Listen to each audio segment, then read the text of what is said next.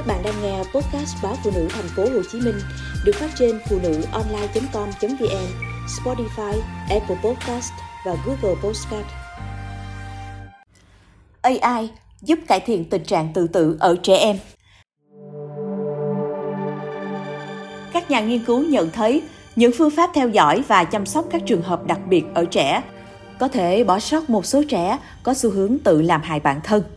Tuy nhiên, AI có thể giúp các trung tâm cung cấp dịch vụ y tế đánh giá tình hình sức khỏe bệnh nhân tốt hơn. Sau một trường hợp gây sốc của một người đàn ông Bỉ, được tin là đã nghe lời công cụ chatbot và đã tự kết thúc cuộc đời của mình, làm dấy lên lo ngại về sự nguy hiểm tiềm tàng của các công nghệ AI hiện nay. Tuy nhiên, một nghiên cứu mới đã phát hiện ra rằng các mô hình trí tuệ nhân tạo thực sự có thể được sử dụng hiệu quả cho mục đích hoàn toàn ngược lại, đó là ngăn chặn việc tự tử ở lớp trẻ. Nghiên cứu phê duyệt bởi các nhà nghiên cứu của tổ chức UCLA Health đã được công bố trên tạp chí Sức khỏe tâm thần tuần trước cho thấy việc tự học của AI có thể giúp phát hiện những suy nghĩ hoặc hành vi tự gây thương tích ở trẻ em tốt hơn nhiều so với hệ thống dữ liệu thực tế đang được sử dụng rộng rãi ở các trung tâm y tế hiện nay. Theo báo cáo năm 2021 của UNICEF, tự tử là nguyên nhân hàng đầu làm tăng tỷ lệ tử vong ở những người trẻ ở châu Âu.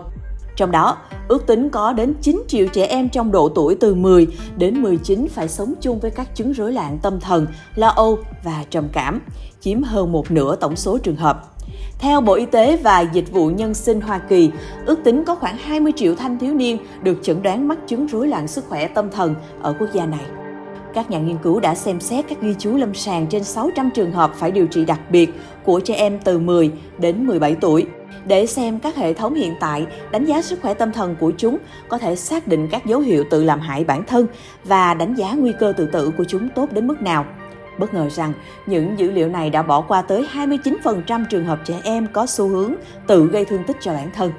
Trong khi đó, điều đáng quan ngại hơn là cách điều trị truyền thống của các chuyên gia y tế trong việc đưa ra nhận xét lâm sàng đã bỏ sót tới 54% bệnh nhân.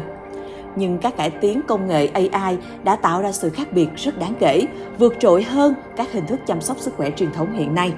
Các nhà nghiên cứu đã tạo ra 3 mô hình trí tuệ nhân tạo xem xét dữ liệu, bao gồm tình trạng y tế được ghi nhận, đơn kê thuốc trước đây, khu vực sinh sống của bệnh nhân và kết quả xét nghiệm được phân tích trong phòng thí nghiệm để đưa ra kết luận có nguy cơ mắc những triệu chứng rối loạn tâm thần và xu hướng tự gây thương tích dẫn đến tự tử.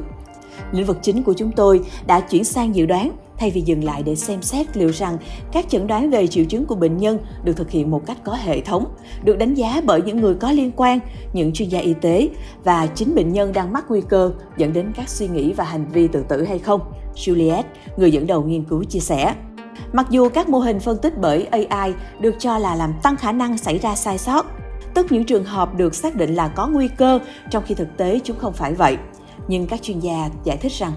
họ đã tìm ra cách để cải thiện khả năng phát hiện tốt hơn, còn hơn là bỏ sót hoàn toàn những trường hợp thực sự cần được chú ý.